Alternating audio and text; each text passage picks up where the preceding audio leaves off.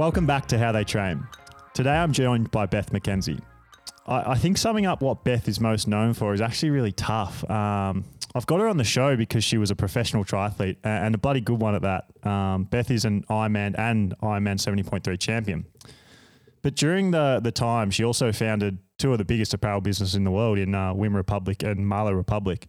Uh, in the world. in the world. She has two kids and, and has become like a, a pretty serious runner since uh, retiring from triathlon. So, yeah, is that how you would sum yourself up, Beth? Um, except for two of the biggest brands in the world. I mean, I'm not quite a Nike or Adidas anymore, uh, or yet. Um, but yeah, pretty much. I think I think that's it. I reckon you're the you're the Nike of the triathlon world. I reckon. yep. And then having kids and a couple businesses sort of put me out of the professional triathlon game, but and COVID, I guess. But yeah, now I've just been doing some running and sounds sounds pretty accurate to me. Yeah. So what I, I actually I'm interested in that is is the big reason you moved away from racing professionally because you were too busy, you had too much on your plate, or or were you just done with the sport at that point? Yeah, in 2020, um, Luke and I, so Luke McKenzie, my husband, he was a professional triathlete for a lot longer than me, his entire career. So about 25 years. Um, I was only racing pro for about 10 years. And in 2020, I turned 40. Luke was 39, and he was he was really ready to be done. Um, he'd just been doing it for a really long time and wanted to have, you know, some big races to end it and move on with our businesses because we were super busy with our two businesses were growing and we had two young daughters that we wanted to start spending some more time with. And i thought it was probably a good idea for me to also focus my energies elsewhere for a little while. Um, and so we had this really big 2020 plan that we were really excited about. Um, we were going to go over and train with our kids over in Girona for a while and do some riding in the Italian Dolomites, and then culminate it all with a big challenge Roth, finish it off, um, and then just sort of retire having had some more great experiences. But as we all know, with COVID, that didn't happen. So our, our retirement sort of fizzled out in our own ways in 2020 he ended up not really even doing a final race he he just left peacefully whereas i sort of I wouldn't say half-assed, but just kind of went through the motions and did a final Ironman because I wanted that um, feeling of completion. But we were just home in Noosa, and it was just a it was a different experience than what we had imagined. But we it was really time for us. I mean, we have we've not outgrown the sport. We'll always always love the sport, and I think by design, I, I created two brands that will keep us in the sport forever. So um, I still get to go to all the events and cheer everyone on um, at the triathlons. But for me now, I'm just running mostly because it's the most um, time efficient for me. And I've got some different goals for that. So, yeah. And when you look back at your career, um, because like I know you, you talk relative to, to Luke, maybe you weren't in it for that long, but you were still you were still in like in the on the pro circuit for a long time. Um, what do you look back at as like your your proudest moment or your maybe your biggest achievement uh, in your time as a professional triathlete? Um, for me, there are definitely two of them. Um, I I raced I raced Kona twice as a professional um, at the Ironman World Championships, and that was that was big for me. But neither of them really panned out as they don't for most people. As I, I never had the day that I thought that I really could have there.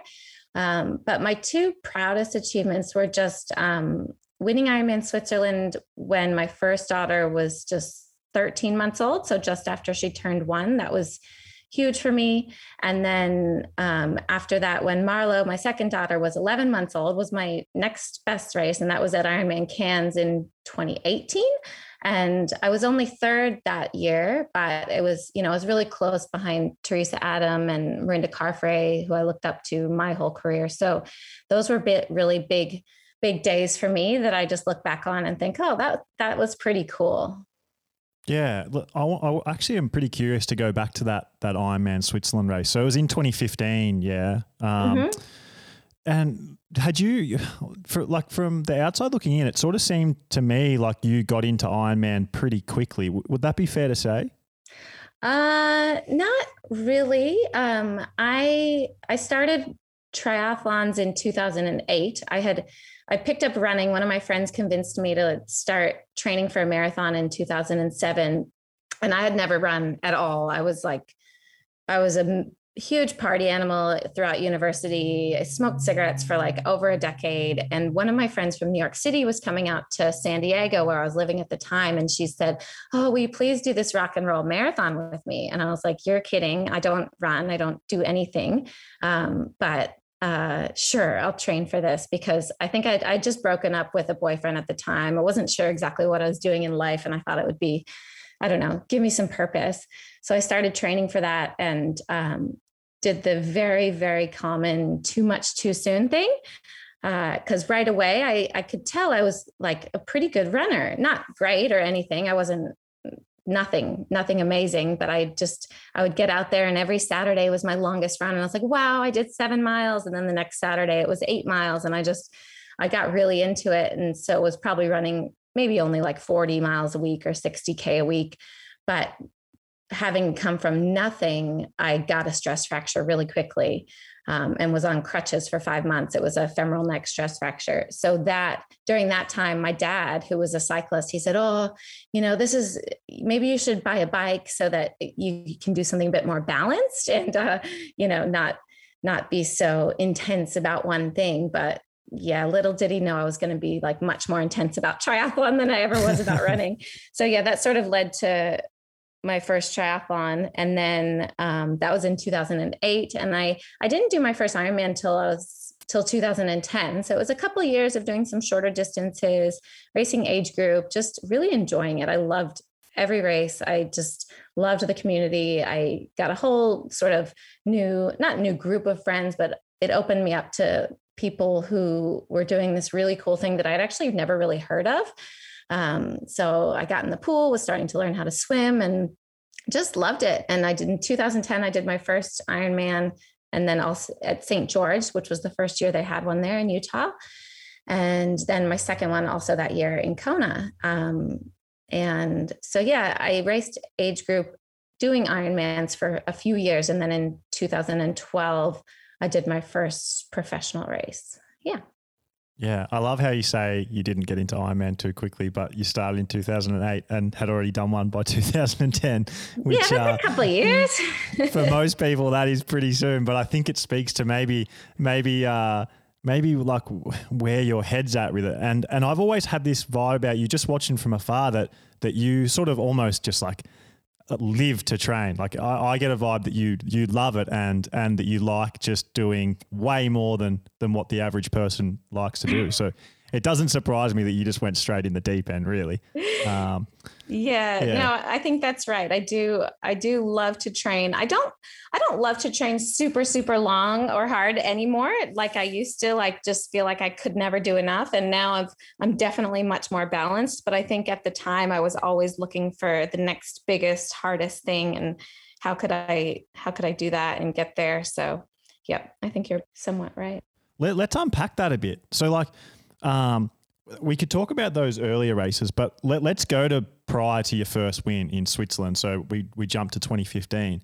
What what sort of training were you doing in the lead up? So like what would like a week look for you? Like did you do a specific build up to it that you remember? Um, take take us into your world there. Right. Well, so 2013 was um, when I met Luke, and prior to that, I was also I was racing professionally, but I was also working full time as an educational psychologist. So I really when when Luke and I first started dating, he was like, "Well, yeah, it's great that you're pro, but like you don't ride nearly enough. Like I was only riding maybe 200k a week, if that. Like I, I still ran probably a decent amount and swam a decent amount, but I was not riding nearly enough, and I was frankly horrible on the bike. I wasn't any good for a professional, but once I got to the run, I could usually pick a few people off and, you know, be good enough. And he said, he was like, look, you should take a leave of absence from your job. And I really wanted to, but you know, you want that person, you want somebody to tell you that it's okay. Cause I had already spent, you know, eight years in in university and graduate school and stuff getting these degrees and I did love my job but I was also really passionate about triathlon and I wanted to see where that could take me so I was you know, with his encouragement, I took a year of leave of absence. But the funny thing was, like three months into that, I got pregnant. At, like not planning on it, but we were really happy about it.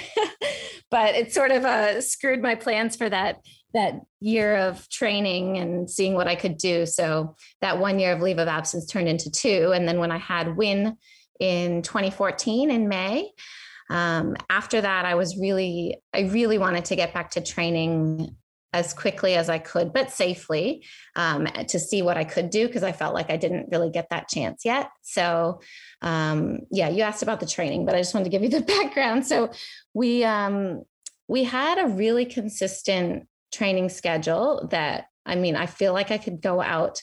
I I could just do that week that we did week in, week out, 10 to 12 weeks before every Ironman. I could like recite it easily anytime because we just did the same recipe and that's what worked. So once I was back into full training after having Wyn, it was just a consistent week of I always swam about 20 to 25k a week, um, five uh, six times usually. So Monday, Wednesday, and Friday were harder, like uh, swim squad sessions, masters sessions. If we were in California, we always split time between California mostly and Noosa in Australia um, when we weren't racing. So I would go with the squads there, swim with the swimmers, do hard sessions Monday, Wednesday, Friday. Tuesday and Thursday were easy, like 3K swims. And then Sundays, we would do an open water swim when we could um, the riding was where I think I really, really changed that year, like in 2014 to 2015, because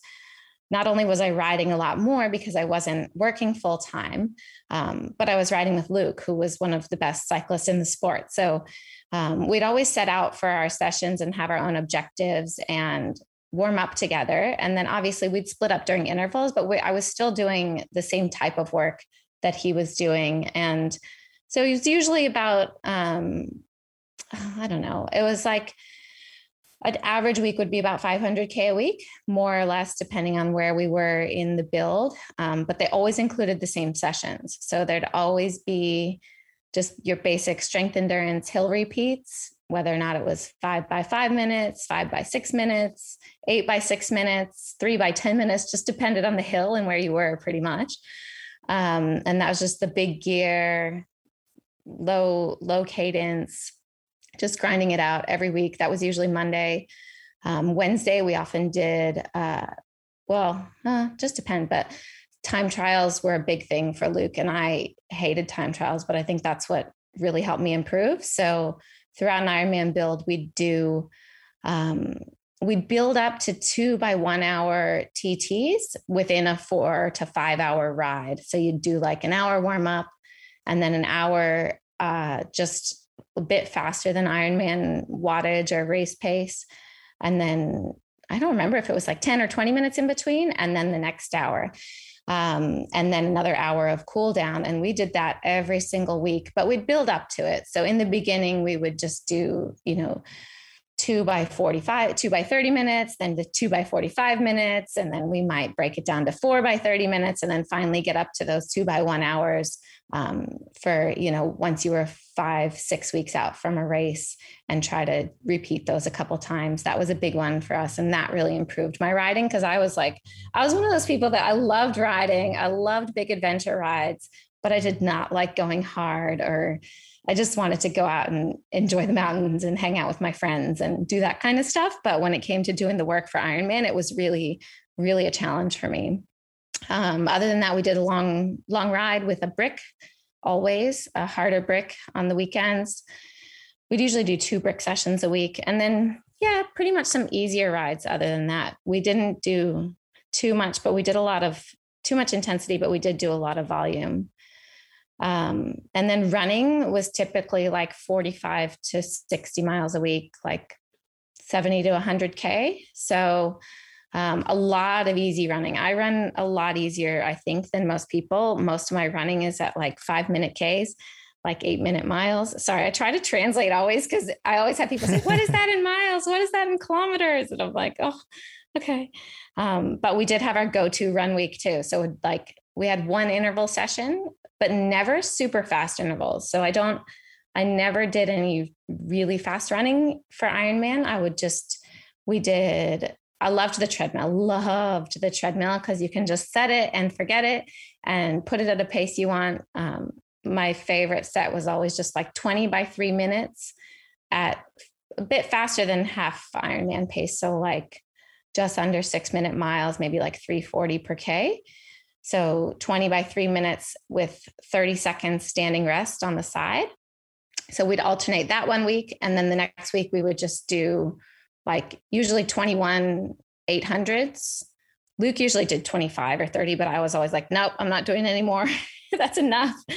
And with a 200 float. So they were like 1K, 1K intervals on the track, but 800 of it you were working and then 200 of it just floating until the start of the next interval. So we would try to actually do those, get down to doing those on four minutes. So you didn't have much rest because you had to, even if you came in the first 800 in two minutes and 50 seconds, you'd only have a minute and 10 to complete it the last 200 before you started the next interval in four minutes. I don't know if that makes sense, but those were hard. but we did them a lot. And then we always did hill hill repeats every week and a long run and two bricks. And that was that was the that was the week. Yeah, that's massive. That's um I, I sort of was just thinking then, uh, it sort of reminds me of um, of like what Craig Alexander and, and Chris McCormack were both saying. It's very similar to their style weeks, just um, I, I, wonder if maybe like Luke got a bit of influence from from the old Australians, and, and whether you've got a bit of influence from that as well. Luke was hugely, hugely influenced by those guys, and he trained um, quite a bit with Crowie when he first went over to the U.S. They lived in um, in Carlsbad, California, together for a, a, period of time. But Luke's just always really, really looked up to Crowie. Um, and uh, also, he's trained a lot with people who trained under Brett Sutton. I think the whole I think a lot of people around that time period really, everyone pretty much did the same week. It just depended what day they did the, the sessions on, really. Because you'd hear people be, oh, did you do the 40 50 session? And be like, yep, everybody does it, you know? yeah. Um, so yeah, he and one of like our our standard race prep brick was a was what we would consider a Crowie session. I don't know where he got it from, but Luke definitely got it from Crowie, and that's what we would do, you know, every beginning at eight or nine weeks out from a race on a Saturday, we'd do a four to six hour ride. And sometimes it would be like a fast finish ride, like the last hour of is time trial to the finish. And then you get off and you do one mile repeats. And so we would do, we'd start at about six of them, but we'd get up to 12 by the end and do you know 12 by one mile repeats on i did them on seven minutes usually trying to come in like just under six minutes usually so you get about a minute rest and that that's a direct rip rip off of a crowie workout for sure he used to he used to do that one with luke before um, kona a few years so yeah everyone sort of share, shares the love Yeah, it's funny because uh, uh, Crowie came on the podcast and he he told me that was his favorite session ever. So then to to hear that you do it, it's pretty, it is it is pretty funny how that happens. Um, but it makes sense. Like, why wouldn't you copy the best guys in, in the sport? Um, yeah. For, from like your point of view, what was it like? So, sort of prior to meeting Luke, and, and you know, you, you talk about how you were running a bit, but riding only maybe 100, 200K a week to going and doing these. Like, that sounds like it must be like a 35 to 40 hour week. Yeah. No, I mean, I know a lot of people were doing 35 to 40 hours, but I, I kept pretty good training logs back then. So I, w- I know we were always really, I liked mentally, I liked to see the 30 mark. I remember being like, okay, 30, yep, that's good, that's good, and try to hit that for about 10 weeks in a row. But yeah, usually it was 28 to 32. I never really got much above that. Um, I, I, I can't imagine actually doing 40 hours of training, but I'm, i know a lot of people do. but it's still a decent amount. It's huge. I think when you, I know people like Crowie, like they would do, they might do that for four weeks or five weeks or something. But we would, I consistently did that for, you know, 10 to 12 weeks for each Ironman build. So you do that, say, three times in a year and it, it adds up. Yeah, well, that's what I was just going to say. It's funny that that you look at someone who might do forty hours and go, "Oh, that's crazy. I can't understand that." But then I think you'd be like surprised how many people go, well, you're doing 30 hours a week for 10 weeks straight, three times a year. That's crazy. Yeah, no, and it was. And I think that's the part that in the end became unsustainable for our our eventual lifestyle but it was it was fun it's really cool to look back and think i you know that a standard wednesday for us would be we'd go out on this four and a half hour loop in noosa up to montville and Maleny you know these great climbs with these really fast really fast crew um, mel Hauschildt was always there terrorizing us and she's she's awesome but um like we do this four and a half hour ride straight off that to you know a 10K easy run. But then in the afternoon, we would do these like six to 7K super, super hard swims with, um, with JR, John Rogers, who's like a well-known coach here, and he would just rip us to pieces. And I'm, I look back and I'm like, how did we do that? Like literally every Wednesday. It, w- it would take me a month just to psych myself up for that one day now. So it's it's cool looking back on seeing the kinds of things that you did, and you just took for granted like that was normal because it doesn't seem so normal anymore. Yeah, and, and and so leading into that Switzerland race in 2015 um, was that did you do a pretty typical block like that, sort of like 10, 10 of those weeks combined, and then and then into the race? Yeah, we did. Um, we we were traveling a lot then, so and with Wyn, our young daughter, so things were, you know, probably different than most people would have them, but we'd always make sure to get in the training, and um, we were really good about planning. For me, one of the big things when I had Wyn was, you know, I wanted to see what I could do in triathlon, but also be a good mom. And part of that for us was actually always having um, some family help or a babysitter that could help us because that way Luke and I could maximize our training time together. But then we weren't always swapping off and saying, okay, here, you take the baby, you take the baby, your turn, your turn. Um, training time was training time. And then, you know, when we were done every morning by 11 or 12 then it was just family time. And then you know in the in the evening or afternoon we would maybe swap off for a run each or something like that. But we really tried to maximize our training time together make sure we got it all in. You know he luke was really really professional about everything which was what i learned from him the most was that like it, it was a real job you know and that was both of our job at the time. So we had to treat it like it was. Um, and you know, I didn't feel guilty about hiring a babysitter for a six hour ride because that's, you know, if you were going to work, that's what you'd have to do as well. Um, so yeah, we just, we did a lot of that leading into it. I, I did do a lot of open water swimming before that one because we were at my mom's house um, on a lake in New Hampshire for a while. So, and that was one of the only Ironmans where I swam under an hour, had like a decent swim. So I think that might have helped. I should have done a bit more of that, but hey. Yeah, I'm actually I'm curious about a lot of things you just said there, um, but but maybe like to unpack first. So, um, you talked about Luke was very professional about it, so I assumed that means by default that you you both became very professional about it um, as as a team.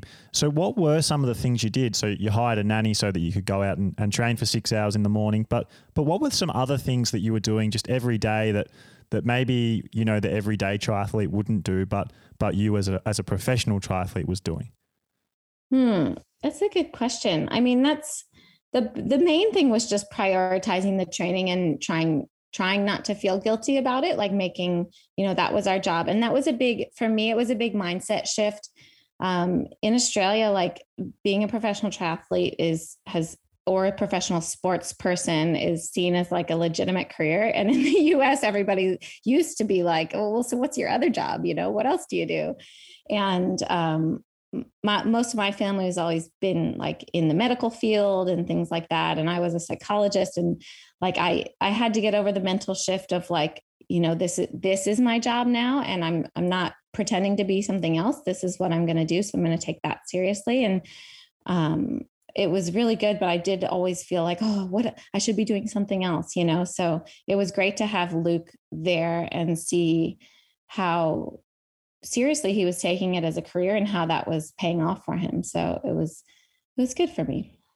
And so would you like I'm not sure actually about any of this, but did you guys have a coaches throughout your career or or did you and Luke just do the same thing as each other and and like help each other and talk about it and that sort of thing? Yeah, well, when before I met Luke, I um, had a couple of coaches One was um, so the first person I really trained with in San Diego that um, made me feel like I could be a good athlete was Pete Colson, who used to be married to Michellie Jones. And um, and I trained with Michellie at the pool. So she was always there. The San Diego tri community is just really big, but Pete was also coaching Heather Jackson at the time. Um, so we all would go out and train together. And, you know, Heather and I would do some of our sessions together when I was an age grouper.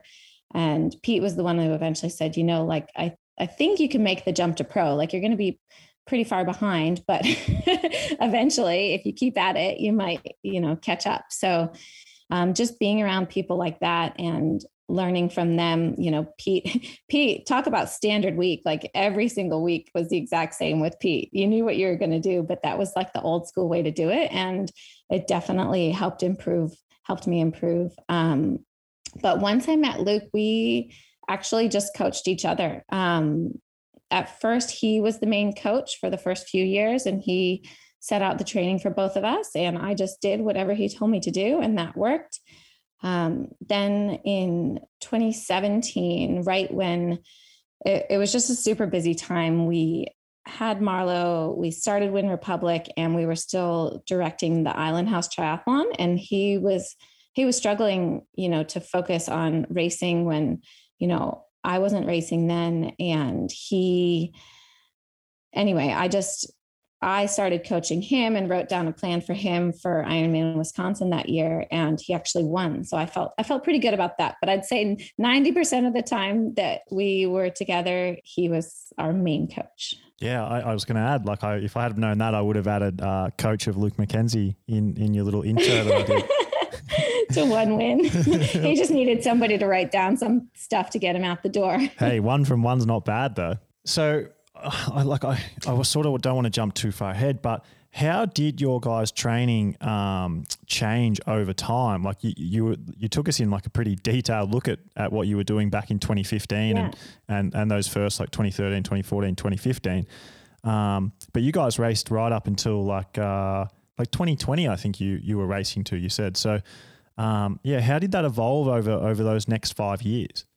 You know, I think it didn't really change that much, which is good and bad. I think that's part of the reason by the end I was like, okay, you know, I'm I'm tired of this. Like it maybe at some point we could have gotten another coach, but I also we had this crazy lifestyle that had it was just the biggest jigsaw puzzle because we are constantly traveling. Um, we had one kid and then we had two kids. And then we had, we were race directing the Island House Try, which was a big endeavor. Um, and then we started Wyn Republic. So I never felt like I could hire a coach that would actually. Um, I felt like my schedule was too complicated for that, but I, I don't know whether or not it would have been. But yeah, no, we really pretty much did that week I described to you until until we finished. We did try. Um, for me, I it was 2019 was it 2019 yeah. 2019 i wanted to still race triathlon because i wasn't done but i didn't i didn't feel like i could put in the those 30 hour weeks anymore um, and still be a good mom and a good business owner. So we thought oh we'll try to do a bit less and do some half ironman racing and stuff like that. And um, i don't know to be honest it, i didn't respond nearly as well to the like around 20 hours a week with more intensity. It just it wasn't for me. I tried and i just i was never any good that year. And that was it. So do you think that's because of the training you were doing or is it just because of how much you had going on that it was like hey maybe no matter what you did you were never going to be quite as good as what you were? Like you were you were, uh, had two kids you have like these big businesses that were probably at that time growing like out of control. Um, yeah. What do you think it was? It did. It became hard to focus. Like I do remember specifically a few rides around that time in 2018 and 2019, going out on like a five or six hour ride on a Saturday and halfway through it being like, I, I really should be either with my kids or working on my business. Like this is like, and not a waste of time, but there's other things now that I need to be doing. And so my mind was constantly wandering. I think part of it is because I just always had like, at that point, I'd have a really full inbox because we were, you know, I was doing everything from the design to the marketing to the um, production and ordering, but also like customer service and things like that. So you'd always have this inbox. And like I I really struggled to get out the door before I had like cleared up my inbox. And then I knew that things were coming in while I was out there. And it was that was really hard for me focus wise. And I think that's what eventually led us to say, okay, yeah, it's time for the next step, which um yeah, it definitely was. But I still miss it. I love I love racing and I love training and just going out and being on an adventure sort of care not carefree but like without so much to worry about yeah.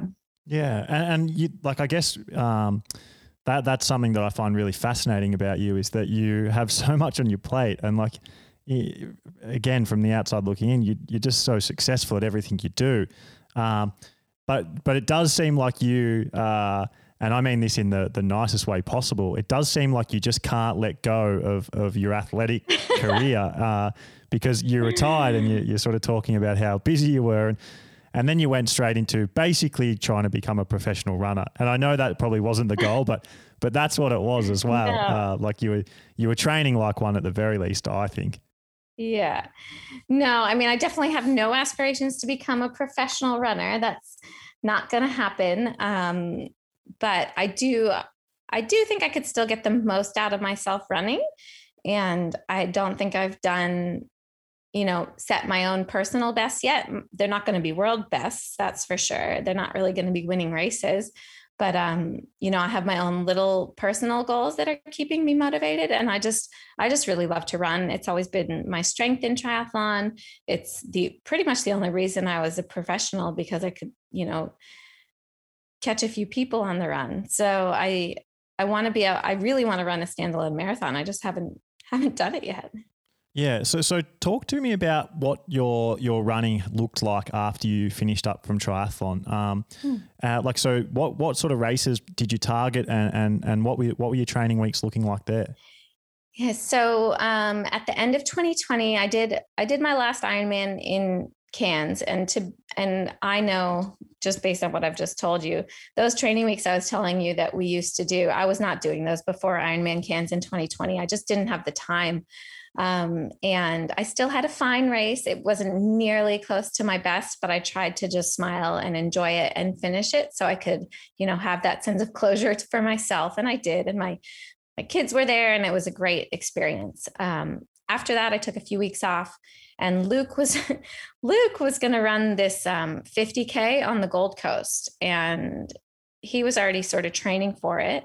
And it was six weeks before the race, and I said, "Oh," he said, "Oh, you should do it with me." And I was like, "Oh, okay, why not?" So um, we started running and we actually it must have been more than six weeks but i remember writing something about six weeks but somehow we got up to like about 160k a week of running but all easy running so we only did one 160k week but i think i just did like 100 110 120 and then like maybe be- took one week back and then built up you know 130 140 150 something like that. I don't know. It was it was pretty much like that. And but the the secret the secret to success of not getting injured on that one was that we did absolutely zero intensity. So we just went out and ran.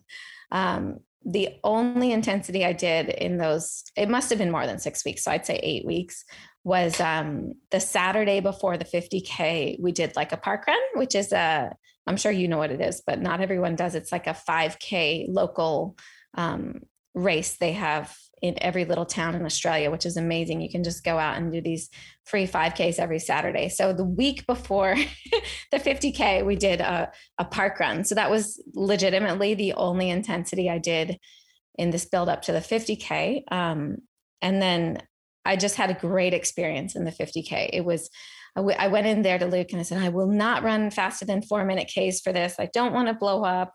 I just want to enjoy it. You know, I was just there for fun.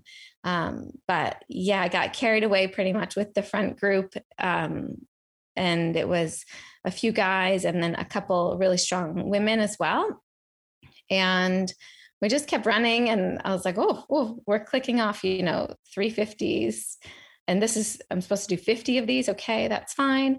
And it just felt really good. And we went through the marathon in 247, which was such a shock to me because I was like, whoa, how did that happen? And then finished the 50K. I did really well. Um, did it in 318, which was like quite good for 50k i think. I don't know. I don't know too much about 50k but it was good. And but that made me want to then try a marathon the next year. So that was my goal last year but i got injured. Yeah um i it's just like uh, there, there's a theme here, and that's that that you just train hard. So you went from retirement straight into you know 100 to building to 160 k's, and, uh, and then found yourself in a race where maybe you didn't expect to be, but but couldn't help but be at the front of the race. Um, yeah, but Jack, you have to understand, we were like, I was going from a 30 hour training week to a, you know, 10 to 12 hour training week. So I, I sort of, even running like 150K a week, I felt like I was not, not doing anything, but it was, it felt simpler. I wouldn't say it felt easy, but it felt simple. Yes, I, uh, I, I have this conversation with runners all the time that uh, they don't actually train that hard, especially when you compare it to pro cyclists or triathletes. They do. It's hard on the body. well, that's the thing, isn't it? It's like you're not doing the same volume. You, you're not nearly as you don't have that same sort of like. Um, just like day to day fatigue that you have from from training for long course triathlon or, or long long form cycling, but you have to be there's such a finer balance between oh I'm I'm the fittest I've ever been and I'm injured and I can't train for 12 weeks. Right. Yeah. Exactly. Um, which you found yourself on the the wrong end of this year. So yes. talk to me about what happened there. Ah, so yeah, as I mentioned, I I really I decided I wanted to do a marathon. Um, and again, this is not going to be world beating. There's nothing crazy, but I thought, you know, if I'm a 42 year old mom of two kids, well, I'm 41, I think what is it? Yes, 2021. I'm 41. You know, if I'm a 41 year old mom of two kids and I can go out and run for me, like a sub 240 marathon was my goal. I thought that was pretty good. Um, and that's what I wanted to train for. And um, I hired a woman that I really look up to who's Malindi Elmore. She is a Canadian runner. She just got 10th in the Olympics and um, in the marathon. And she is my exact same age and a mom of two, um, and also used to be a professional triathlete. So, but she also went to the Olympics like 20 years ago for the 1500. Like she's just one of those amazing, amazing women. And I was like, I want her to coach me because she knows exactly who I am, what I want to do. And um, yeah, so Malindi was amazing. She was such a good coach for me. Um, but I did end up doing more into, and I was getting really quite, I was getting really fast for me. And I was really happy with the training, but I was doing more speed work than I've ever done. Like I never used to run anything faster than, you know, three, 340 per K for any reason. Like I just, just didn't, I didn't need to. Um, and but I could run 340 per K for, you know, half marathon or longer, whatever. But I did not need to run faster than that. But to train for the marathon, um, she had me doing some faster intervals, you know, down to 317 pace or whatever. And I think for my body, it just, I think I learned through that that it's just, that's just too much. I don't think it was the mileage. I think it was some of the intensity. So, um, yeah, I ended up with another femoral neck stress fracture, which is the same injury that got me into triathlon in 2008.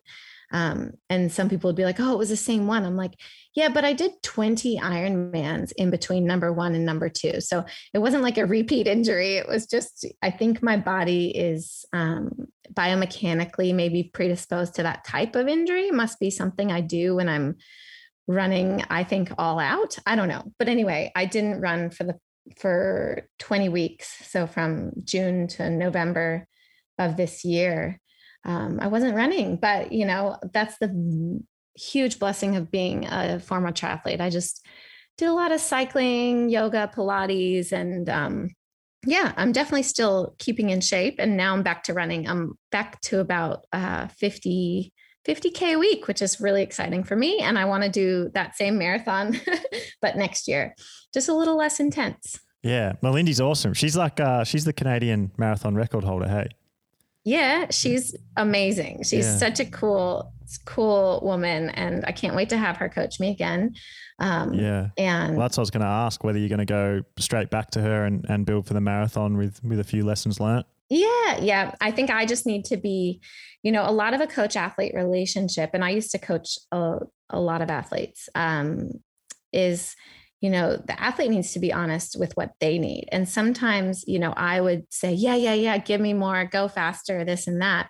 And that's that's my fault. I know my body. I know that I can't really, you know, sustain both mileage and intensity for long periods of time. And but i do know i can sustain high mileage like that's no problem for me. So i think um, we'll probably definitely work together again but i'll just be like yep strictly nothing faster than 330 per k.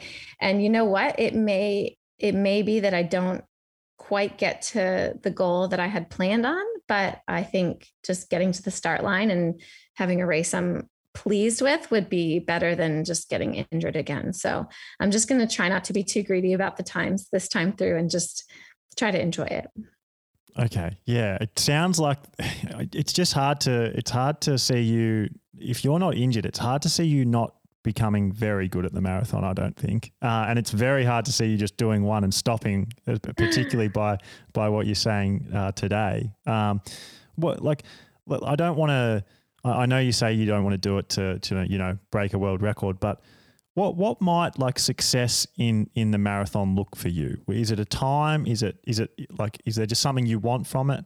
Yeah, well, okay. So last year I did have like that secret time goal. Not so secret because I'll tell you, I'll tell anybody. But um, I looked up for the Gold Coast Marathon the like the women's masters record so like over 40 record was set back in like 1992 or 93 and that was a 237 something. So that was that was my goal last year and so i was like make or break it i'm going to do it and then you know i broke it. But the actual marathon didn't even end up happening so i don't even know what i would have done.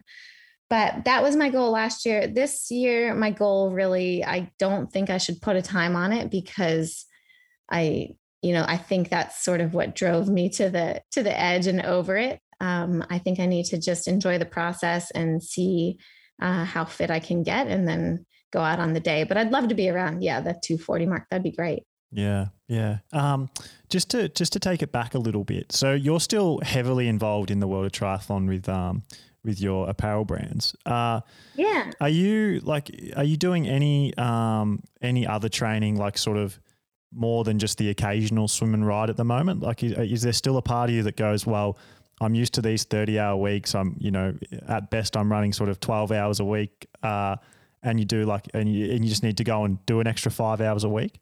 Yeah, no, I'm still um, riding a lot and I've been doing a ton of Zwift since, um, since I got injured, but also before that. Uh, so I usually still ride probably about uh, 150 to 200K a week just early morning with my Zwift crew is a lot of fun. And then I try to get out on the weekends, out on the road with some friends usually, or when we were in the US, I'd go out with my dad a little bit and Luke. Um, we did a lot of, uh, not a lot, I, we did two gravel races uh, over the US summer this year. We went back to the US and um, we loved that. Uh, we've got these Ventum gravel bikes that are just so much fun. They go over. I didn't realize that a, a, gravel bike really is just like a road bike that can go on a lot of stuff. And once I learned all the things I could take my gravel bike over, I was just like, I just loved it. We had so much fun. And so, yeah, we went out to Utah and did a gravel race. We did one in Vermont and really enjoyed that. So we're always still up for an adventure. It just depends on what's happening. Um, I haven't been doing that much swimming, but um, definitely always going to be riding, you know, three times a week, if not more. Yeah. Like, again, I've, I've already said this phrase once, but I mean this in the nicest possible way. You are an extreme person. Like, you just, you must just be so busy all the time. Oh, not really. I think one of my, I mean, I am busy, but I'm also, I'm a really efficient person. Um, I work a lot. I work at really weird hours, like whether or not it's five in the morning. Actually, never work at night. So that's one thing I never do is I never train or work after 5 p.m. Really, that's like strictly family time and time to just enjoy and decompress. But you know, from 5 a.m. to 5 p.m. game on anything goes. But yeah, I'm really pretty efficient with my work time. I try to really protect my work time. So um, we have a warehouse here in Australia for Wyn and Marlo, and Luke's there five days a week because he's the director of operations. But my jobs are more, you know, in the creative and um, financial realms. And so I work three days a week from home to really um, protect that really productive time for myself. Um, and yeah, we just have a lot of Excel schedules. Yeah. So so I, I know like this this podcast is about training and and and you know sort of the side effects of that, but I can't have you not on and and, and not learn a bit more about this story. So you and Luke are um, you know you, are one of the power couples of triathlon, both very successful. How how does this business venture start? Can you can you maybe like take me through the story a bit? Yes. Um, so in 2017 um, or well, actually, yeah, end of 2016, early 2017.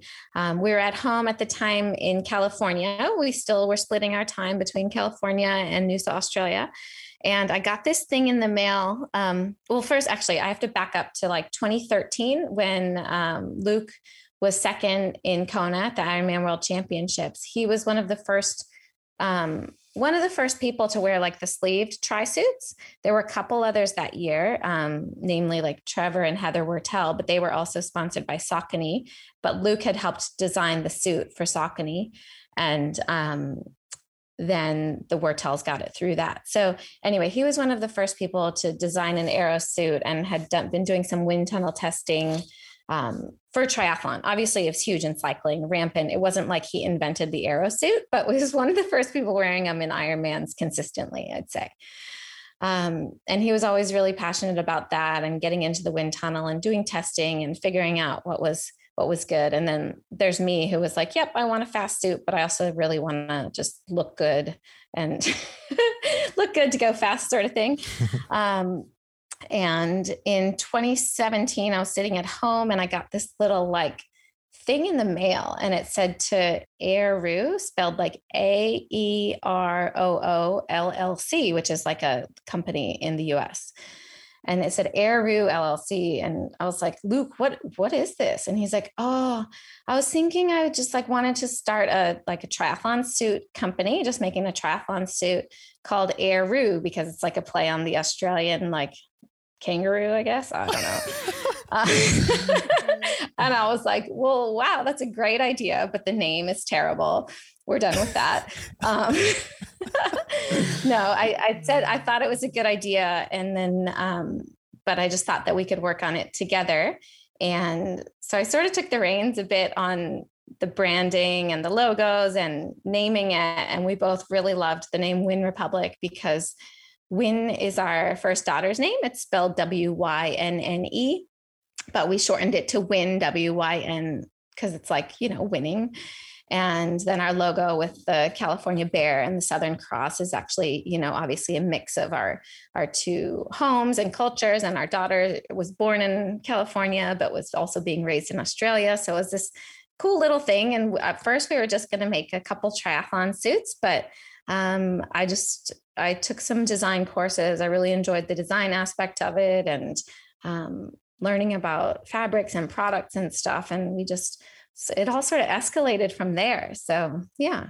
Um, that that that story is definitely where your you know head of creative design and, and Luke's head of operations was born.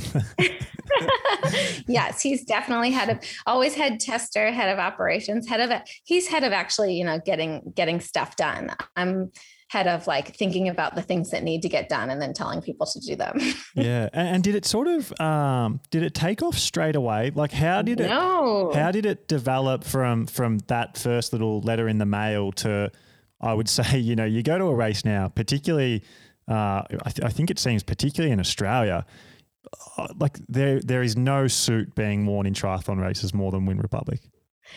Yeah, and you know what? That's only really been in the last year or two that you can that you go to a race and I like really really see it. Um, for the first couple years, it was definitely one of those things where every single time I'd see a suit, I'd be like, oh my God, that person's wearing a suit. And then it was a double, oh my gosh, if I didn't actually know them. Cause at first, you know, it's like all your friends, it's all your mates wearing your stuff, right? Yeah. But then once there were like people that would start emailing, and at first everyone emailing us or buying things where people, friends of friends, they knew who I was or who Luke was, um, and just, you know, friends in the community. Whereas now, most of the time, when people email me, they have no idea that I started the brand, that Luke and I were professional triathletes, anything like that. They're just like, they just want a tri suit, right? Or a cycling kit. And I find that part of it really, really cool. Um, I love it that you know people will come we try to still go to all like the expos ourselves as much as we can so we can talk to everybody and um, just really get to know people and we also just love being at races and supporting our ambassadors and stuff but um, yeah i love that like half the people that walk into the tent like really have no like i'm just like the sales girl right? That's that's who i am to them and it's to me that's uh, awesome. Uh, that's my favorite thing. But yeah so it started out pretty slowly. Um, not slowly, like, but there was no like, oh my gosh, this is the best brand ever. And like, I look back at our stuff from 2017 and like, I can't even look at it sometimes, you know, those early things. And you're like, why did we do that? Why did we do this like this? Oh my gosh, that's so see through. Oh my gosh, this and that. You know, there's a million things you'd change now. But I think where we really, we did hit the mark was by evolving constantly, um, never going too big. We always just, produce in small batches that we know we can sell for for a few reasons. One of the reasons is because we don't ever want to create waste in a landfill, anything like that. We don't want to be buying more than we're selling. Um, and then another reason is just so that we can pivot quickly and always just be, you know, making the next best suit. Because just like bike technology or anything, like things are constantly changing for cycling technology and um, in apparel as far as triathlon and cycling go. So we just want to always be able to shift and turn whenever we can. And I think that's, I don't think we've gotten things right from the beginning. I just think that we've been open to learning what we did wrong to make it better over time. And we've done a good job at that. Yeah. And, so um, with your suits, um, how much focus goes on performance and how much focus just goes on the suit just looking better than every other suit on the market? I mean, I definitely say it's probably 70, like 80% performance, um, 20% just looking good. No, um, really, it's all about nailing the suit design, like the actual, like, um, the construction of it. So, where each panel needs to go, how the seams need to fit, which fabric needs to go where, how long this part needs to be, how wide this part needs to be. That's that's 95% of it. The design is the easy part. And of course, that's the fun part too. And that's what I get to do, which is great. Um, but, you know, if you feel like, you know, if you feel really good in a suit, you're also going to feel like you look good in that suit because it's comfortable, it hits you in the right places, it fits well you can notice it on the race course like it's just i don't know there's so much that goes into it but at the end of the day the most important thing is that it's going to go fast but also that it's going to be really comfortable. So for us the reason we got into the in into the Aeroo thing was because we had been working with um, a few sponsors before where you know the the kits we were wearing were very, very fast, but they weren't necessarily comfortable or functional for the general person. Um, and we would like even we'd wear it once and then it would like rip because it would have this like crazy crazy type of edging, just things that weren't sustainable. And we wanted to make something that was more a true triathlon based performance suit, not just a cycling one, a cycling TT suit disguised as a triathlon suit, if that makes sense.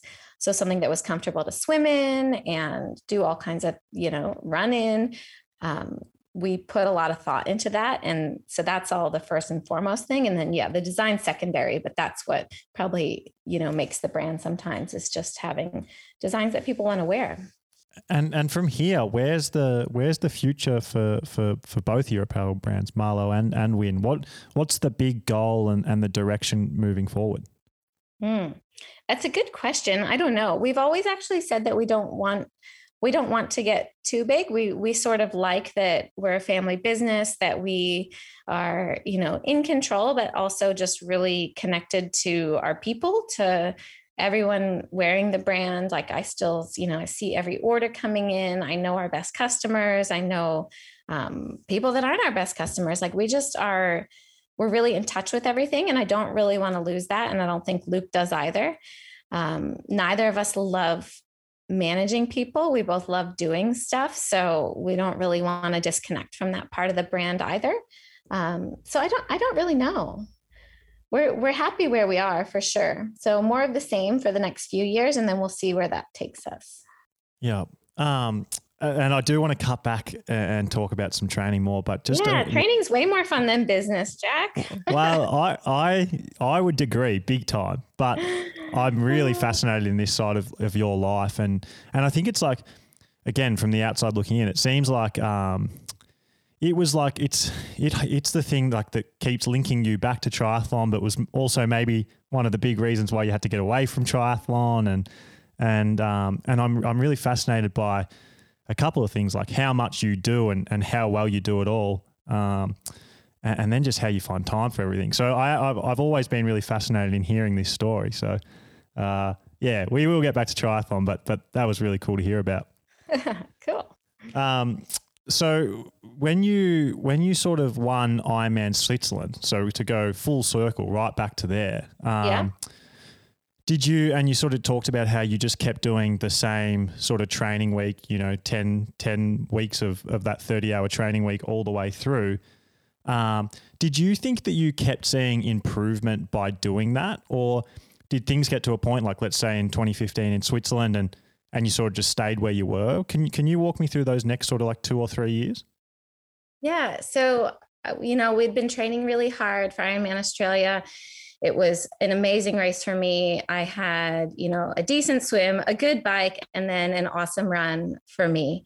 And I ended up winning the race uh, over Michelle Bremer, who is a good friend of mine, um, by just a few minutes. And it was just incredible. I finally felt like I was, you know, I had won two Ironmans in a row outside of Kona. It was great. And then eight weeks after that, um, I got a notification literally the day before Luke was supposed to um, race in Ironman Cairns. I'm sitting in the hotel room. We're about to go on a ride, and I open up my email from Ironman, and it said that I had a positive drug test for something called Ostarine.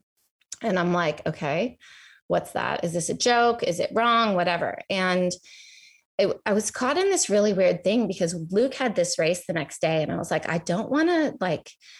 I, uh, first of all, I was just flab like I had no idea what was going on and I didn't think that it was real. Like that was all I can remember is that I was like this it's actually not real. So something there has to be some sort of explanation. I need to figure it out. But I'm not going to mention it to Luke yet cuz he's racing tomorrow and I know that he's not taking any drugs or anything. I wasn't taking any drugs. So I wasn't worried about him racing, testing positive, doing anything like that. So I didn't mention it to him. And I just went through this totally out of body 24 to 48 hours while he was doing this race. He kept trying to quit the race. And I was like, no, you have to keep going because, and like, of course, I wasn't telling him, like, you have to like finish because I don't want people to ever look back and think that you like pulled out of a race because you're a drug cheat or something like that. Anyway, so he finished the race and still did well. I think he was still qualifying for Kona or something. He was ninth or whatever. Anyway, and then so during uh, the day after that, I told him about this positive test. And I was like, but it's got to be a mistake. And I've emailed Ironman trying to figure it out, what's going on, everything. We never, like, we barely took any supplements even, but we did take protein powder and I took melatonin to sleep um, and salt pills in races, which is like pretty normal. Um, everything that I had was always like third party tested and everything. But um, we were sponsored by Gatorade at the time. Gatorade Endurance. And in February, we had gone into the um, the Gatorade Sports Science Institute for like sweat testing. And before that, I like didn't take too many salt pills, but occasionally I would take them in Ironmans. Um, but the sweat testing showed that I like was losing massive amounts of salt. So it recommended something like 1400 milligrams of salt per hour in an Ironman, um, all this stuff. So I dramatically upped my taking of salt pills.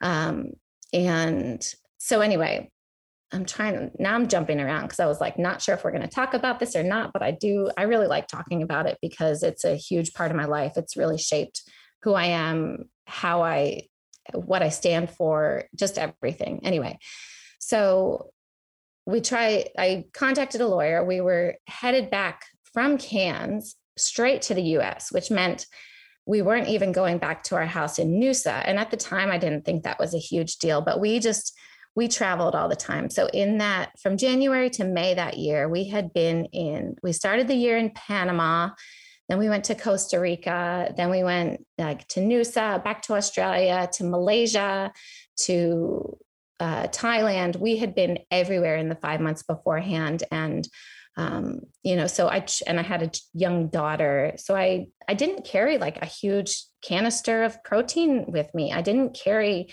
a huge bottle of salt pills. I had these in like little Ziploc baggies. And looking back now, it's the, dumbest thing ever. But at the time, this hadn't happened to anyone else like in years and years and years since like Rebecca Keat. So I wasn't cons- like I was never concerned about anything that I was taking. Like salt pills that they could be contaminated or anything like that. So I just had these little Ziploc bags of pills, you know, salt pills. And when I talked to a lawyer, he's like, I said, Oh, well, you know, they're going to test the B sample and that'll probably be negative, right? And he's like, It's not going to be negative. I'm like, Why? And he's like, This happens a lot, not in triathlon, but in other, you know, arenas and he's like it's you're probably going to test positive for the b sample too because i was just con- i just was convinced it had all been a mistake and he's like it's not a mistake so you need to get any you know supplements you've been taking so that we can send them into a lab and get them tested one by one to see you know if something's contaminated so you know i'm i'm just a doer i'm always somebody that just does and i just keep going and day by day and just you know, it was the worst. I didn't tell anyone because I was certain. Like, I mean, Luke, Luke knew and our families and everything, but we didn't tell any friends. Um, and that's one of my biggest regrets because I think they could have really been there for me in that time.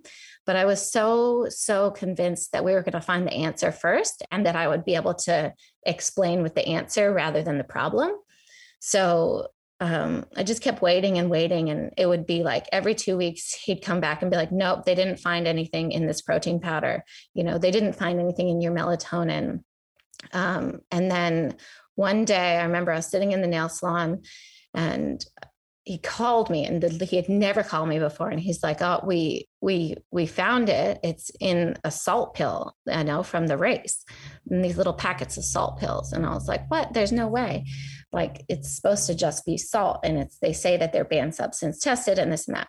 Anyway they go back to the lab and then Ironman's lab also had to test the salt pills and then Ironman's lab and our the lab that we use is like a, a wada lab also like there's only a couple of them i think in the whole us um, it's whatever the lab they use for everyone but then Ironman uses a different lab and then that and that lab didn't find the same trace that our lab did. And then so then we just kept sending in the same salt pills over and over and testing them again and again. And then it never came back with that positive trace again, which was very strange.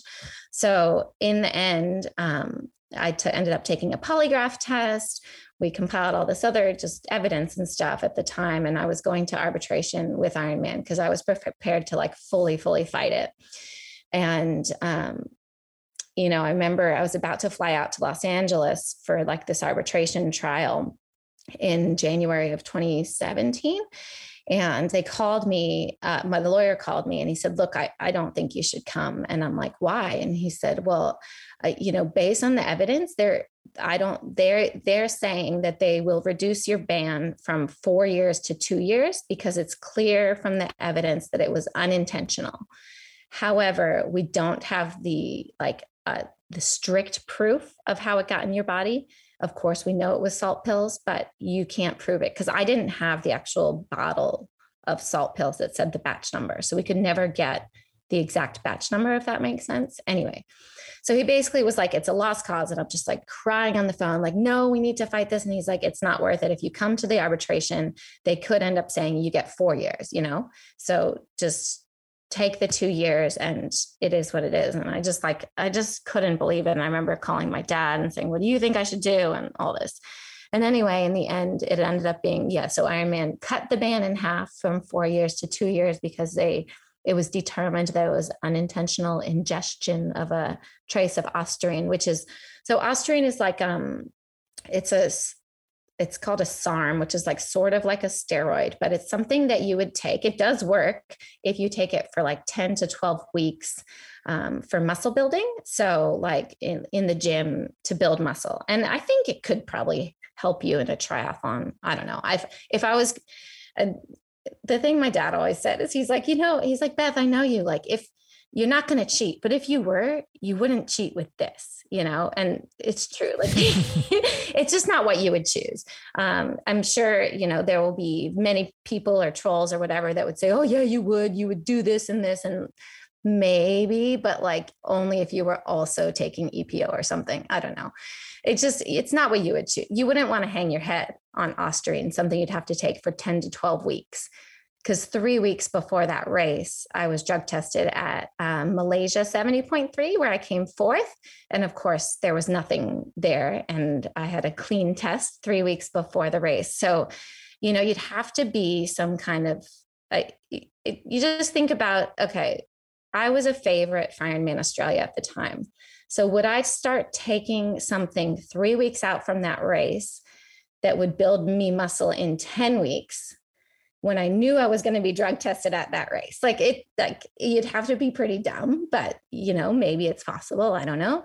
Um, so I think anyway, so that that's sort of that part of the story. And that was two years. But then so on the same day that Ironman announced it, um, they announced that another professional woman named Lauren Barnett from the US also was getting a six month ban for unintentional ingestion of ostarine, but she had actually proved it, and hers was in salt pills, um, which was I like when this all came out on the same day, they announced it at the same time. I was just like, first of all, I could not believe that like apparently it's a legal thing, but like that I did not know that this was happening, that nobody told us that this was happening to each other. Like it was just a bit crazy. Um, but yeah, so that happened. That was announced at the same time, and hers was like definitively proven that her salt pills had been contaminated. Um, so from there, I was thinking, you know, and I still think to this day that the way that, that it happened was that a lot of the salt pill manufacturers get you know their ingredients their raw ingredients from china from different places. And so they're mixing sodium chloride with potassium and this and that. And i i think that a raw ingredient in the US at the time was contaminated and it went to many different manufacturers because her salt pills were not the same brand as mine um, and at all. Anyway so fast forward so okay so straight away that all comes out and um, we i thought that my life was just going to be over. I was prepared to just crawl away um, just everything. And it was it was actually really the day it all came out was the best day i had had in in a year um, or however long it had been. I think it was like 11 months um, because i could finally breathe easy and that's when i really realized that i felt like i I should have leaned on other people more because there were so many people that did have my back. Um, and the reason I think they had my back a lot was because of the Lauren Barnett situation, because she she was also she was quite well respected. People really liked her. And you know, just because you're a nice person does not mean that you're not a doper. I'm sure there's plenty of nice dopers in the world, but um, she wasn't somebody that you would really think would be doing it. She had a lot of other things going on for her. And um, her story was pretty clear cut that this was contaminated. My Ironman had tested different bottles in her batch. It was all contamination. So I think it, I, you know, that made my story much more believable to a lot of people. And um, I had a lot of support from the pro community. Um, most of my peers um, really, really supported me through that time. And that was huge for me. I, I never wanted anyone in the pro field to think that I'd ever disrespect them by cheating. And that was my biggest fear. And they really, really by and large didn't. I know there's plenty of, you know, random armchair quarterbacks that still probably think that I was a doper, but in my opinion, they probably haven't really researched the situation. Um, if they had, I think they'd they'd they'd see with common sense. Um, so that was fine. And then a, about a year later, it actually to another pro named Lucas Pizzetta, and then another really, really well respected age grouper named Elizabeth Waterstraat. The same exact thing happened to them. And they actually did have the same exact salt pills that I did. And they had the same exact um, manufacturer. And um, they both got six months instead of two years and they were easily able to prove where it came from. And so pretty much cleared their names but they you still get six months because you're um, always responsible for what goes into your body. So um, after that uh, the lawyer got back in touch with me and he said look do you have any you know proof that these are the salt pills you took? So because we're you know ready to take legal action against the against the manufacturer. Um, and i did because luckily my the bike shop that i went to in california was um, they've kept electronic records forever. So they had receipts that I had bought two bottles of these exact same salt pills um, within the year prior to this happening. So, um, you know, it's never going to change my ban. It's never going to change um, what happened with Ironman or anything like that. But we've actually been involved in litigation with the salt company since uh, since 2019. So there's been a lot of crazy stuff happening with it. And then with COVID, so basically, they named the salt manufacturer and we served them. And they actually said, okay, yeah, but we want to name all the possible co packers, like the people who could have the different factories that could have supplied the salt pills to them i guess. So then we had to name like five more people in the um, in the lawsuit but they every time they kept going to serve them in 2020 they were all the manufacturers were shut down. So it's like months and months of that and then a few of them have gone bankrupt and this and that. And now it's just it's a lot of finger pointing between all of them and i don't really think anything's ever going to happen but um, I don't care if I ever get a cent out of it, but I would love to be able to really clear my name. And yeah, so that's the big story that you didn't know you were going to get into, Jack, did you? no, but that that's fascinating to hear about. Um, and he's clearly like a massive part of your story because, um, yeah, like you, I, I, I know this sounds like may like to like you've already talked about it. Like there's a lot of people who will um, hate to hate and and want to bring people down. But you did really, you, like you raced really well in, in Ironman Australia. I don't think you did anything crazy. I don't think you did anything uh, that that people wouldn't have expected you to do. And no, I still rode like a five thirteen. That wouldn't even get you on the podium these days. yeah, no, I, but it, but it was a great race for you, and and you ran really strong that day, and um, and, and like yeah, like I said to you, I was I was at that race, and and and I was really impressed. Um, and it, so it's disappointing that you you didn't get to sort of carry that momentum and and instead had to to shift your focus to to dealing with all of that. Um, yeah. Because I th- I think you probably and I know like it's it's a, it's a bit of a, a, moot point, but I think you would have had a had a really good year that next year as well, and I'm I'm sure you think that too. Yeah, I mean, I really did. That was the one year I really thought I had a chance at a top ten in Kona, and that was that was my ultimate goal. But you know, I when it all started happening, I really quickly shifted from like triathlon's the most important thing to just like, you know, life and my to me, my reputation was much more important than triathlon. And that's, you know, parts of that I'll never get back. Um, but I've always just I've always wanted to be a good person, a good role model, a good um, mother everything. And you know to have that all taken from me was harder than the finish lines. Like finish lines are great but what i really loved was being invited on women's panels with WITSUP and doing interviews for this and that and you know speaking out whether or not it was like on twitter or social media but just really um, speaking my full mind. And that's a part of me that i really lost for a long time because i didn't feel like i had the right to do it or that people wanted to listen or that people would be second guessing. And you know i couldn't look at anyone for a couple years without thinking do they really believe me? Because you know i don't know if i would in their shoes all the time. And that was the hardest part for me it was losing losing that just like m- me as an unconditionally good person um, that there would always be some doubt um, I don't I don't really care about finish lines like that. They're amazing, but that's that's not the important part to me. And you know, I hope anyone that knows me knows I would have never sacrificed being a good person for winning. Um, but hey, I know a lot of people do. So it is what it is. But anyway, I was like, yeah, that's why I was like, oh, does he want to talk about this? Because I know I'm I really struggle with just telling the story briefly because it's you need the whole story to get the whole picture. And um, yeah, so sorry for going on about it, but it's just you know I do enjoy talking about it because it's I well I don't enjoy it, but I I think it's important. It is an important part of my story, and it's I learned a lot from it, and I've always tried to um, help others uh, now be much more careful than I was at the time. And yeah. Yeah, it's not something you can just brush over. Um, no, like, oh, I got a drug ban and now, but then it was all good and I started this business. Um, I even sort of hid behind the business for the first year. I didn't want to taint the reputation of the business with with my name. So I made it like it was all Luke's business and everything. Um, but people eventually figured out I was, you know, I was behind it because yeah. he was still racing and I was just doing stuff. Um, I, have got a few questions to follow up on this, and, and like, yeah. for, like I've said to you, sort of. Um, uh, and really, I'm so off. sorry. I was like, I don't know if he wants to talk about it or not. So I was just sort of blanking out, but I didn't know what else to say because yeah. there wasn't anything else to say about that period. So I'm like, I don't know.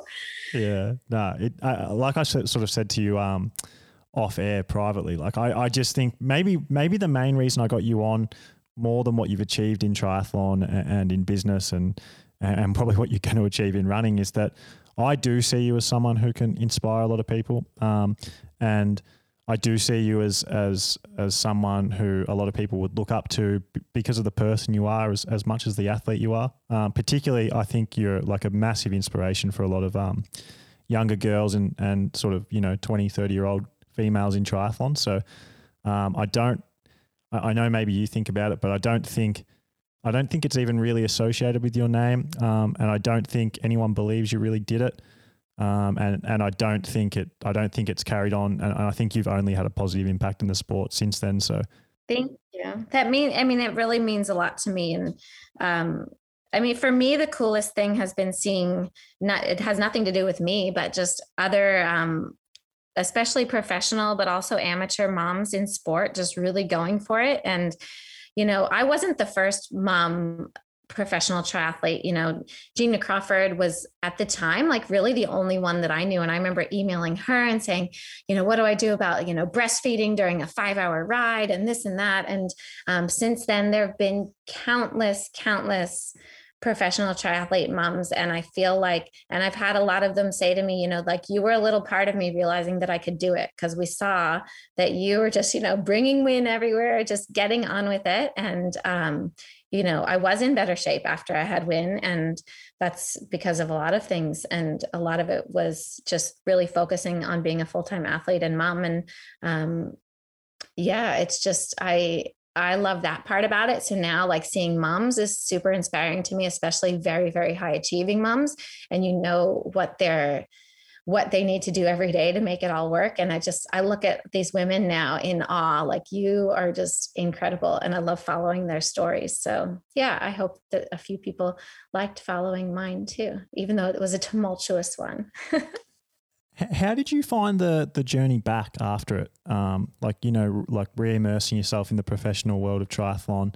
Um, how, did you just bury yourself in the training and, and focusing on yourself, or, or, or how did the yeah how did the journey back in go for you? Um, I knew I wanted to do Ironman Cairns in 2018 as a comeback race. At first, I um, you know, when it all first happened, I said I was never going to race again. I was done, everything. And it, that was mostly again because before everything came out, Jack, I was convinced that I was going to be seen as the same as every other doper in the street. And I never wanted to line up with, you know, a bunch of women who didn't trust me or believe me. I just didn't think that would be worth it. Um, but after it did, everything did come out, and I realized how much, you know, people, even like Jodie Swallow, who was somebody I really looked up to, she wrote a whole article about, um, you know, how like how unfortunate it was that it happened to me and how everything you know came to be and just little things like that small things of support that showed me that the people really believed me was was the really the only thing I needed to get back on the start line because I just didn't want people looking at me like, why is she here? And I don't feel like they were. And that was huge for me. So, yeah, no, I just trained like normal um, for six months before that Ironman Cairns and actually, um, yeah, trained a bunch with Mirinda, Rinny Carfrae. She and we had babies at the same time um, in 2017. Um, it's actually funny in uh, 2016 at the Island House Triathlon, which was this big race down in the Bahamas that uh, she was racing, and Gwen Jorgensen, the 2016, you know, Rio triathlon champion, was racing as well. We are all sitting there at dinner um, after the race, and the three of us were saying, "Oh, yeah, we, we want to have babies next year," and we all three got pregnant like literally the next month. Um, and then we all had babies right around the same time in 2017 in uh, July and August. And so now they're all like four and a half. But yeah, so Rinny and I did a bunch of our like first sessions back together that year in February. I remember we did our first like run together in Noosa. Um, and God, we were for two women who are great runners, we were so rubbish. But it's so great. Like after when you're coming back from a pregnancy, you can see progress every session and every week. And it's it's amazing because normally when you're training, you know, the those weeks that we were talking about week in week out month in month out year in year out you don't see like huge progress all the time. It's very incremental. Whereas when you're coming back from pregnancy like each week is like a huge leap and bound. So it's really rewarding in that way and a lot of fun. Um, so yeah i mean i think we were both still a bit underdone in Cairns but it was really fun to get out there and race with her and um, yeah.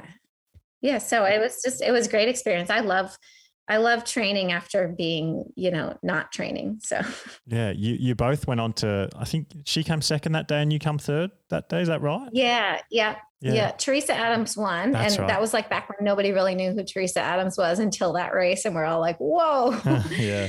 And um, yeah, Rinny was like three or four minutes ahead of me, and that was one of my best races, one of my best runs. I think. I think I ran. Actually, I don't remember, but I think it was a two fifty five or six or seven. I don't know. Yeah, and and I I, I think from memory, um, Teresa just rode rode away from you guys, and maybe you were both catching her a little bit on the run. Is that right? Yeah. Oh, we were taking heaps of time out of her on the run, and um, Lauren Brandon had been up there with her too. But um, yeah, Rinny and I were both you know, reeling her in on the run, but she was way too far ahead for either of us to catch her. So it was a race for second and third, but not even because Rinny was quite, a, she was riding better than I was at the time. Um, so she was off the bike ahead of me. And then I just never caught her. There, there was this like period in, in triathlon, and I, am not sure if it's still like that, but but maybe when I was following it the most I've been following it, um, where it just seemed like all of the women who were racing professionally in long course triathlon were friends more than they were like fierce competitors and rivals. Yeah. Did you get that same vibe around that time when you were racing? Yeah, I mean, I was I was really lucky in that we used to have a few different like training hubs. So we'd go to Bend, Oregon, where I'd get to train with you know Lindsay Corbin and um, Matt Lieto was a friend we trained with there a lot. And then in San Diego, we'd have our crew there, and I'd train with Carrie Lester. And in Australia, I'd train with Rinny and Mel Hauschildt and Radka and everyone, but and Caroline Steffen a lot as well. But I think I had an advantage in that they were always.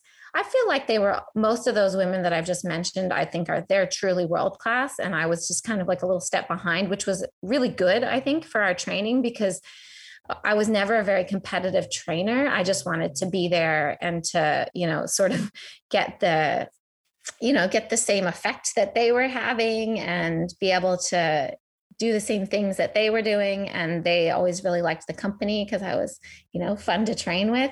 So there wasn't ever too much comp too much competition and training. We were just all, yeah, really good friends.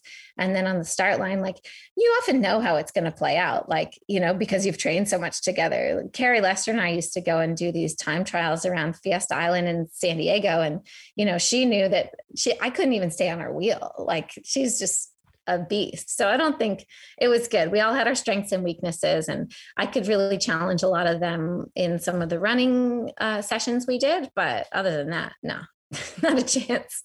Hey, uh, I, was just sort of thinking then when I when you were saying that, like these people you, are friends with, really great um, athletes in their own right. And, and then relating that this back to your your story about the doping violation. Um, and I'm not talking about any of these. And they're all specific- mums now, Yeah, they're all mums. They're all mums. except Carrie. Yeah. Uh, do you ever get like a little frustrated looking back at that time and thinking like there has to be real dopers in this sport, um, you know, who are much better athletes than me and winning world championships and that sort of thing, and and I got done for this stupid little salt pill that that, I, that probably like I sh- like it wouldn't have even mattered if I did or didn't take and. And I lost like a year of my career from this, but there's people who who who like aren't doing that. Does that frustrate you, or like how do you Yeah. how do you see that whole side of the the sport? Yeah, I had like it was really challenging for me because at the end I wanted to I wanted to help make change, but I felt like Ironman was very against against me in that. They really really they want to get numbers and they want to catch people doping so that they can show that their anti-doping program is working um, and it's it's very backwards um, i emailed with the head of uh, the us anti-doping association travis Tygart after it all happened. And I told him that I was you know available and open if he ever wanted to you know talk to people about making change. But the thing is it's like it's all just such a beast. And what really really got to me at the time is that yeah there were people out there that are actually cheating. And they're the reason why there's this flawed anti-doping system anti-doping system. Because you know if cheaters didn't exist then the system wouldn't have to exist and the system is flawed and the system is just catching a bunch of people a lot of the time. Like i really look into a lot of situations now and i'd say like you know 50 60% of the people half the time they're not catching the right people at all um, and it's really really sad because if even one career is completely ruined um, for it that's that person's career that's that person's life their reputation. And there's so many people i'm sure that you know they know i feel like if you wanted to beat the system you could probably beat the system. Um, a lot of the things you see are just things that yeah just this now the testing is so sensitive it's so good that they're catching things that aren't supposed to be there unfortunately so i don't know I don't know. I Yeah. did. I- I'm not a big fan of the system anymore. At first, I was like, always like, oh, I'm going to uphold everything, and then the more I, I'm quite cynical about it now. But yeah, I'm just more confident. It's it's a little hard not to be cynical though, isn't it? That they caught you know Beth McKenzie, who at the time, like you, you know, oh, you you had a great career, but you you hadn't won five world championships and No. you know won 17 races in a row, and and you just it's hard to think that in the entire history of triathlon there hasn't been one world champion who's got caught, but then you got caught for for taking ostarine from a salt pill like that right. it's hard not to be cynical and, and, and a little like frustrated and and and, and maybe like you know lose a little bit of, of faith in, in in in the whole system Yeah. I mean, I do I I know a lot of really really successful triathletes, the world champions, good friends with them and I don't believe any of them are doping, but I know there's a lot of people doping in triathlon, but I don't uh, it's it's really hard to explain, but I I don't think a lot of the top people are doping, which sort of gives me hope for the sport. Um, Yeah. Other sports, you know, like running, it's really hard to believe in the top of the sport. mm-hmm, sure Um, I, I do believe in triathlon. You can still believe in the top of the sport. Um, I could be naive, but I, I do believe in it. And I was never there, like the true top of the sport, but I know uh, good friends with a lot of people who are, and I, I would be, I would bet a lot of money on the fact that they're not doping, but I, I could be totally wrong. yeah it's it's one of those things where uh, like and and it's i think it's always going to be like this we'll never know so it doesn't it's sort of just i guess that's where a lot of the the frustration comes from and and like hearing your story sort of does frustrate me personally because I know like I know that's I know that's um I know that's bullshit uh. A- and, and and I know that there is someone out there who who is like you said like if you're going to do it do it properly. And, and I know there's people out there that would be right? doing I'm that. no idiot. Yeah, and I know it sounds bad to say, and I probably wouldn't have said it a few years ago. I would have tiptoed around it more, but like, yeah, at this point, I'm like, well, if you really look at it, like, you'd have to be an idiot to take ostarine. You'd take, you'd take EPO, you'd take testosterone, you'd take something much better than that at that time, you know. So, hundred percent. but yeah, it is what it is, and you know, anyone who wants to not believe me now, I'm at a point where I'm okay with that. Yeah, yeah.